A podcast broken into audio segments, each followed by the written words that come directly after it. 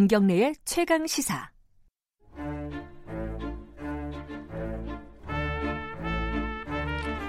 수요일마다 돌아오는 영화 스포 최강 시사 영화 코너 스포일러입니다. 오늘도 최강희 영화 평론가 나와 계십니다. 안녕하세요. 네, 안녕하십니까. 지난주였나요? 우리가 음. 82년생 김지영을 다룬 게? 네. 어, 그 굉장히 평가를 후하게 주셨습니다.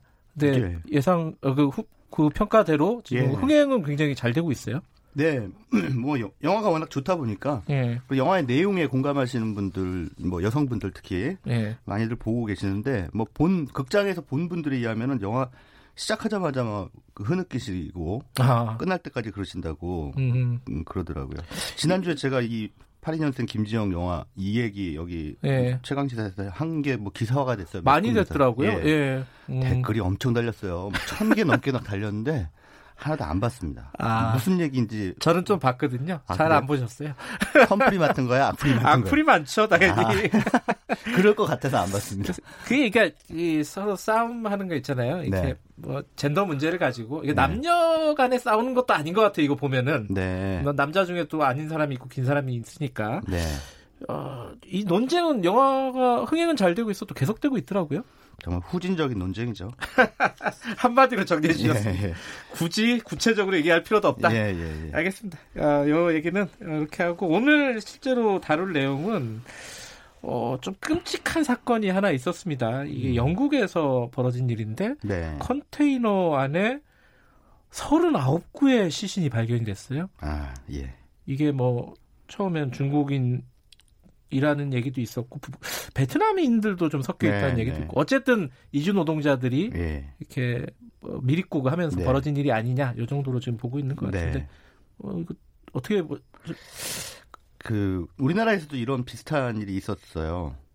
그게 이제 언제였죠? 그게? 2001년. 아, 좀된 예. 사건이군요. 예. 예. 그 많은 분들이 좀 아직은 좀 기억에서 좀 살짝 그 멀어져 있겠지만 예. 제7 태창호 사건이라는 이건 배에서 예 그렇습니다. 예. 이게 이제 국내로 미리국 시도하던 그 제중국 동포 또는 음. 이제 몇 명의 중국인까지 합쳐서 한 60여 명이 배에 타 가지고 오는데 에, 해경의 단속을 피해서 음. 그배 밑으로 이제 숨은 거죠. 어항 어뭐 그왜배그 아, 고기, 고기 잡으면은 이제 저장하는 예, 예. 근데 거기가 굉장히 안 좋은 그 가스. 그렇겠죠. 예. 최근에 뭐 오징어 저장 창고에서 네. 외국인 노동자들 숨진 사건도 있었잖아요. 그렇습니다. 거기에 예. 그냥 한꺼번에 들어가서 어, 질식사했죠. 그래서 아. 한 25분 정도가 그때 사망을 했는데 문제는 굉장한 사건이네요. 예, 예, 이것을 어 그 선원들이 버렸어요 바다에 시신을. 예. 아 그러니까 증거인멸을 아 사건을 거죠. 은폐하려고. 예, 예. 예. 그래서 이제 이게 나중에 사건이 밝혀져서 뭐 사체 유기라든가 뭐 어, 그런 혐의로 이제 기소가 됐는데 이제 이런 일들이 이제 뭐 우리나라에서도 벌어지고 또 다른 나라에서도 계속 벌어지는 건 결국은 이제 그 노동 시장의 그 왜 임금 차이 때문에 발생하는 거잖아요. 네.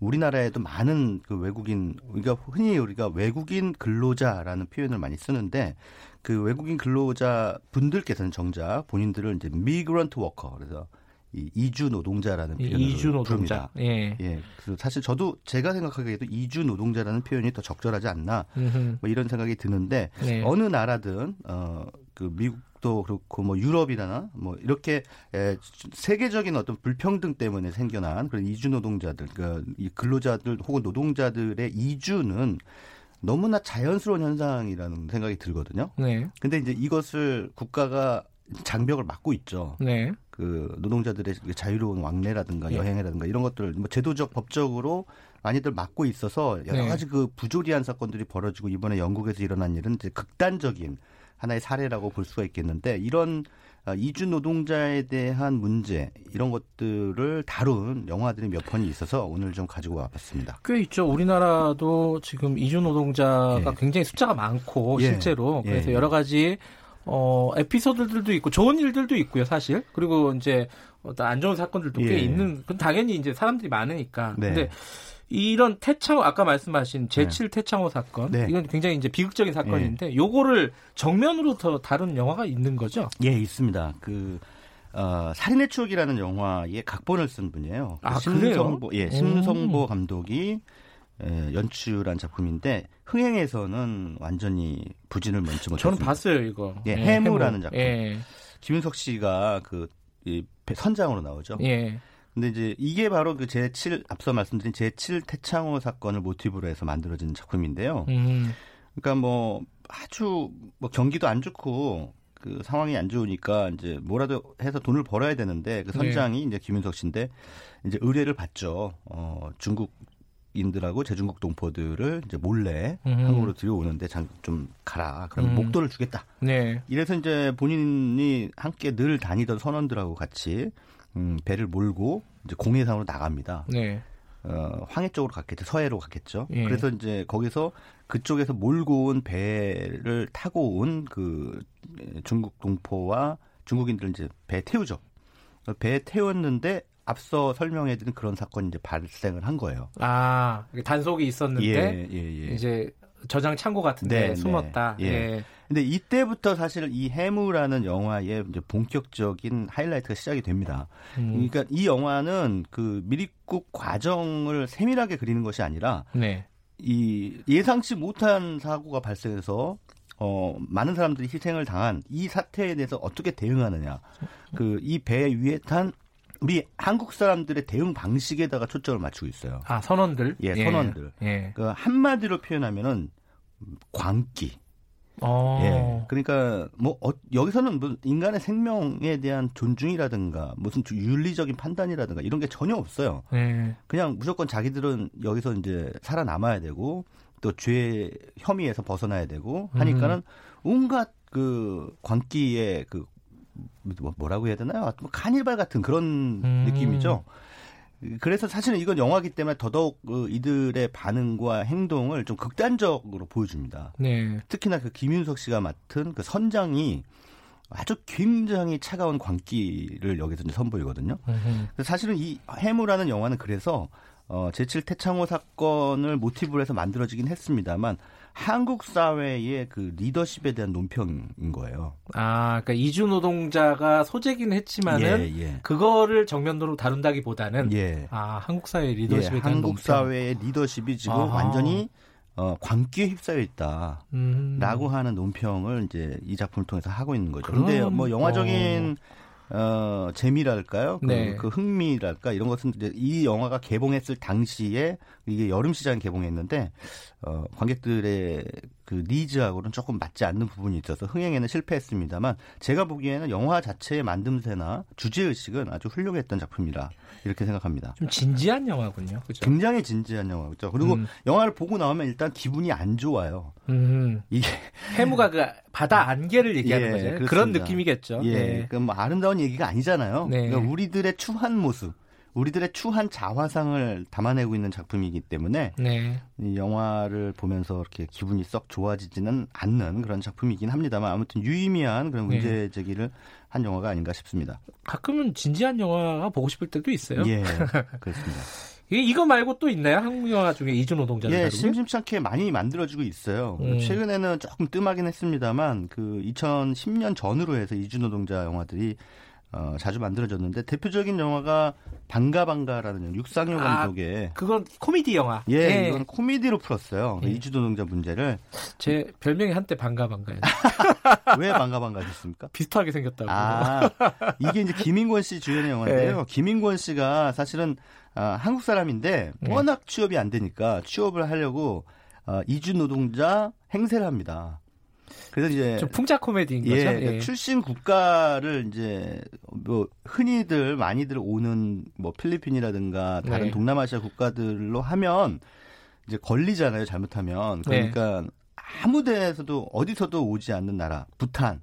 아, 네, 부탄 출신의 이주 노동자로 이제 본인을 속여요. 그래서 네. 이제 어느 공장에 취직을 하는데 이제 거기서 우연찮게 아, 다른 이주 노동자들하고 좀 인간적인 교류를 하게 되고 이들이 상당히 부당한 대우를 받고 있다는 것을 알게 되죠. 음, 그래서 결국은 본인이 이제 한국 사람임에도 불구하고 이 공장에서 이주 노동자의 처지에 감정이입하고 이들과 연대해서 같이 싸워나가는 음, 과정 이것을 보여주고 있는 작품입니다. 코미디의 틀로 좀 가벼운 터치이긴 합니다만 굉장히 묵직한 그 이주 노동자들이 우리나라에 많이 들어와 있는 그 다문화 사회에 대한 그런 주제 의식을 잘 실어 나르고 있는 작품이고 또 한편의 영화도 코미디인데 뭐죠? 그 유준상 씨 주연의 로니를 찾아서 아. 이 영화의 이제 주인공이 유준상 씨가 이제 태권도 사범이에요. 예. 근데 팔이 날려요. 아, 예. 그 단원들이 없어요. 아, 단원이 없다. 예, 예. 예. 그러니까는 어떻게 이거를 좀 단원들을 끌까 하다가 음. 이제 동네 사람들의 이목을 끌기 위해서 태권도 이제 시범 대회를 엽니다. 동네 사람들 대상으로 해서 내가 예. 얼마나 실력이 좋은 사람인지 보여줄게. 그래서 하는데 그 시범대에 하필 그 동네에서 일하고 있는 그 방글라데시 출신의 로니라고 하는 이주 노동자가 놀러 와요. 네. 근데 보니까는 로니가 가만히 보니까 좀 이상하거든요. 그래서 허당 아, 허당 같이 예, 보이니까 예, 나하고 예. 어, 한판 대련할 사람 좀 어, 나와봐라. 예. 했는데 로니가 나가요.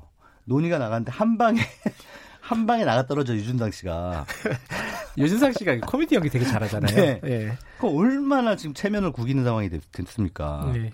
그래서 나중에 이게 내가 복수를 해야겠다. 이게 체면을 다시 회복해야겠다 해서 재대련을 하려고 하는데 로니가 사라져 버렸어요. 어디론가 없어져 버린 거죠. 아, 그래서 로니를 찾아서 예. 음. 어, 수수 수소문을 했더니 귀국했대요.